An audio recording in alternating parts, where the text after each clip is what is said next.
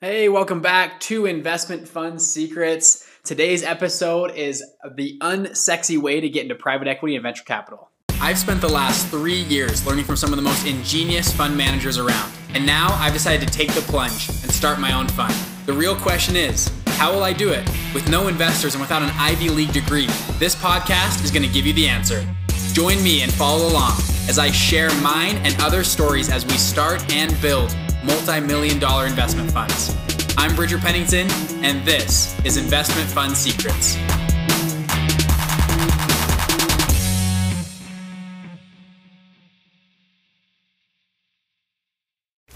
Hey, so today's kind of a fun episode. We're going to talk about the unsexy way of breaking into PE and, and VC and just pretty much investing in businesses. But over the weekend, a guy commented on one of my posts, and I wanted to publicly respond to him. And we'll call this guy T. Just uh, you know, T respond, uh, posted on one of my my things. He said, "Bridger, how do you honestly expect people, the average Joe, to get into private equity? You need to stop." doing what you're doing. You're trying to make a cheap buck, and what you're selling and what you're trying to teach is impossible for the average person to do. And T, I would love, thank you for your question. Um, and I take this time now on this podcast to publicly answer you. T, what is the right person then? Who is the perfect person? Is it the guy that goes to Harvard and works on Wall Street for 20 years? Yes, those guys are they're awesome. The guys and gals that do that, they a lot of them land in a private equity. Now, what happens though with people like myself, who I've ran a fund for two years? My dad, who's ran Bridge Investment Group, 16 billion dollar private equity fund. What about a guy like Paul Ahlstrom? I met a few weeks ago. Went to BYU. Took him 10 years to graduate from his undergrad. Uh, because he was so entrepreneurial, He was always starting businesses. He'd kind of leave a business while he was in school, and then keep going back to school, and then go back to his business. And um, he started uh, Utah's first fund of funds, raised over four hundred million dollars um, for that fund. Then went to Mexico and started their first VC fund, tech fund in Mexico ever. Uh, did it with the Mexican government. Um, raised about five hundred million dollars in that fund.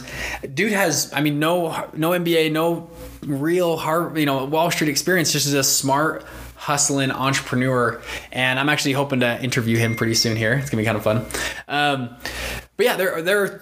I mean, obviously the traditional route is two years of of consulting, two years of investment banking, get your MBA, go work on Wall Street, and then they always say, oh, you can write your ticket, right? You can write your ticket anywhere you want to go.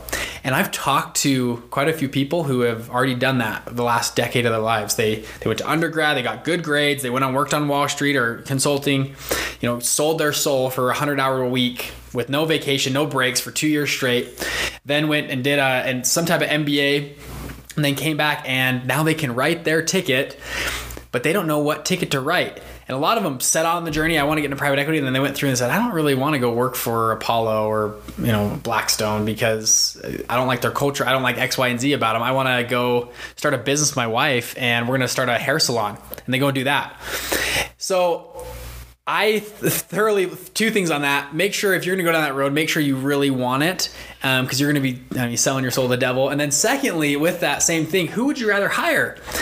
I mean, would you rather hire somebody that went to Dartmouth University, doesn't have any experience, but went to university, got good grades in their finance classes? Would you rather hire them or someone that's ran a fund and raised a few million dollars the last couple years? And did some deals, did some good ones, did some bad ones, has can speak to that experience. When you're a if you're a fund manager and you're trying to hire, would you rather hire Dartmouth or somebody who actually has done what you're trying to do for the last three years straight and is in the game and in the market? I would err on the side of you want the guy with experience. So First off, to answer T's question as well, going back to that, of I thoroughly believe that people can start funds. I'm right now. I'm trying to expose this world. I'm so sick of people on Wall Street that make up fancy terms, that make up all this fancy talk. I don't know what to call it. Just very um, sophisticated types of things that they put themselves on a pedestal above everybody else and no one understands what they do because they're so sophisticated and so smart and come from wealthy families. Screw that. Like screw all of them. We if you pull back the curtain guys like paul ahlstrom my dad myself my brother runs a fund as well. When you look at a fund if you actually understand the pieces of it it's not that crazy hard and it's not as they, they love people love to tell you how hard their job is or how hard their life is or how hard their degree was or how hard it was to get this job but they did it right? They put themselves on the pedestal of well it was so hard but i was able to accomplish it.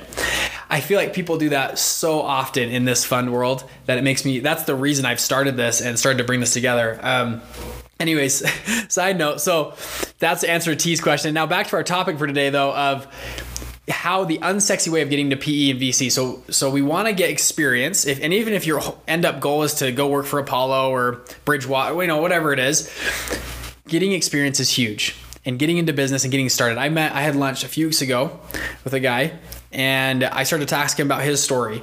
And he said, "Well, what we did is because he's like i knew i i didn't have the money resources to be one of these guys that invests in high-tech businesses out of silicon valley that type of vc fund so he said i went out and set up a vc fund. This is the unsexy way. Our vc fund all we invested in was what we call unsexy businesses. These were businesses that i mean and so he said for example vending machine company. We bought a vending machine company for a few hundred thousand dollars and we have a whole couple of teams that go out and they refill the vending machines, they get the quarters, they get all the money in, and we make a killing doing it. And I was like, really? He's like, same another example. We bought a trophy shop that makes like custom trophies for kids. You know, I guess we're in the trophy era, right? with uh, with everyone gets a participation trophy, but we bought a trophy shop in, in West Valley um, with a like one times one x earnings multiple, right? Uh, when in you know in in the tech world you're buying something at like a maybe a 30x right? If you look at WeWork right? That there a lot of these companies are losing money. It's like we buy these unsexy businesses like a trophy shop or like a vending machine company that are super average and super known we buy them we put in a few systems that others haven't seen before to make them more efficient to save money actually have accountants and and really put a business behind it and we make a fantastic cash on cash return every year to investors and he said now we're never gonna scale it like Uber and sell it for we're gonna buy it at a 30x multiple and sell it for a 37x multiple. We're not gonna do that, but we're gonna get just cash flow in the bank. And he said this is that's an awesome way to start. If you feel like you're a small guy and you can't play, and I, I wouldn't suggest anybody, and that's back to Tim or T or whatever your name is that put that post out. I'm not telling people to go out and start the next Apollo right now or or Blackstone. Those those guys and gals are playing at a whole different level than us. Um, I'm saying start small. I'm saying start start with buying a vending machine company. If you, if you want to get in the VCP, yeah, and I a lot of people want to get into real estate. I do debt, right? I do debt financing for people. There's lots of different types of funds you can do, but you can start really small, get really good returns, and scale from there. And your experience speaks way louder than an MBA, than some other um, you know, two years of investment banking experience, your experience of running a fund, of raising capital, of managing it, do capital calls. You had to, you know, you had to pay taxes. Oh, this one deal we had to get done at midnight. I would much rather work 100 hours a week for myself than 100 hours a week for someone else. Um, because I, I truly believe in investing in myself and that's why we've started this this movement and we've had a lot of people come that have loved it so far. We have over 200 people in our in our members group right now in our facebook group we're all chatting and talking about funds. Um, it's exciting. It's exciting to be here and it's exciting time of life. We have there is so much money and i'm not going to dive into this on this episode but if you look in the markets right now there is so much cash waiting to be deployed into good deals currently right now in 2019 going into 2020 there is so much cash just waiting I think Berkshire Hathaway has more cash on hand than they've ever had in the history of their company. They're just waiting.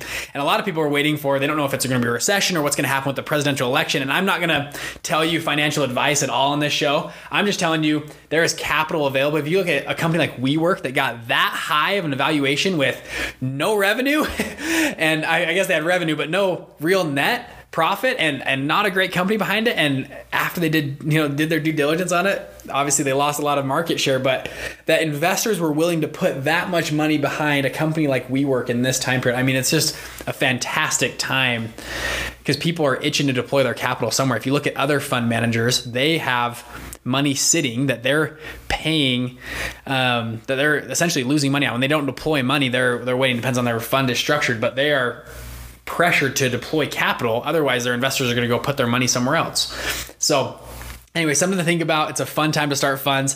And I wanted to share that quick nugget with you of the unsexy way of getting into private equity or VC is start small, start mega small. Buy, look at buying companies for $100,000, $200,000.